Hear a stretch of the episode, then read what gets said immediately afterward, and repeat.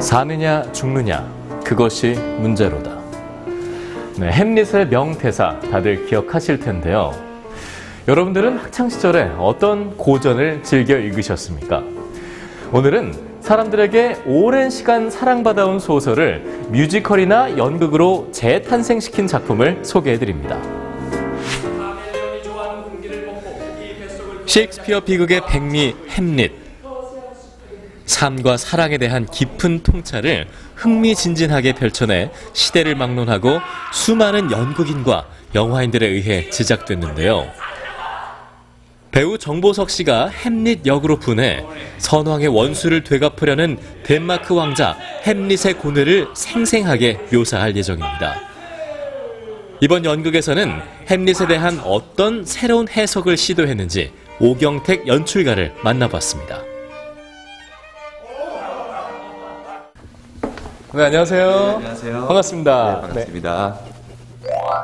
자, 감독님, 이번 작품은 어떤 작품이라고 볼 수 있을까요? 그 이제 그 햄릿이라는 고전을 이제 어떻게 지금 현 시대를 살아가는 사람들에게 이제 공감할 수 있는 음. 이야기로 만드느냐. 네. 예, 그게 이제 초점이었어요. 아, 그래서 그렇군요. 그 해석 자체를 어, 어떤 동시대성이라고 하죠. 지금 이 시대 사람들이 공감할 수 있는 음. 예, 그런 햄릿을 만들려고 노력했습니다.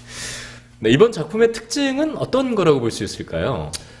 그 이제 햄릿 첫 대사를 보면 예. 이제 거기 누구냐라는 질문으로 시작을 음. 하고 그 인간의 존재 이유가 무엇인가를 음. 물어보는 작품이에요. 네. 그래서 첫 대사 넌 누구냐라는 질문을 만약에 거울 앞에서 한다면 네. 그 질문이 되돌아와서 음. 난 누구인가라는 질문으로 아. 되돌아오지 않을까라는 네. 생각에서 어, 거울을 이번 작품 마스터 심벌로 삼았습니다. 아, 그러셨군요. 예.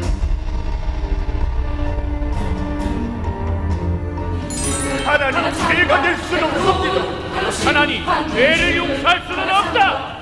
이번에는 빵 한 조각을 훔친 죄로 19년 동안 감옥 생활을 하고 나온 장발장의 이야기를 담은 뮤지컬 레 미제라블입니다.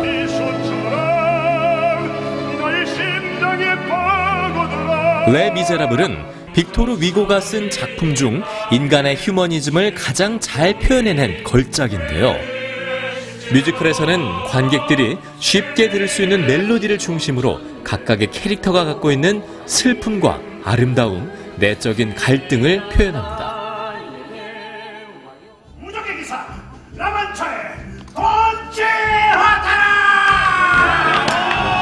공연으로 재탄생된 고전 마지막으로 소개해드릴 공연은 400년 넘게 전 세계인의 사랑을 받고 있는 소설 미구엘 세르반테스의 돈 키호테를 각색한 뮤지컬 맨 오브 라만차입니다.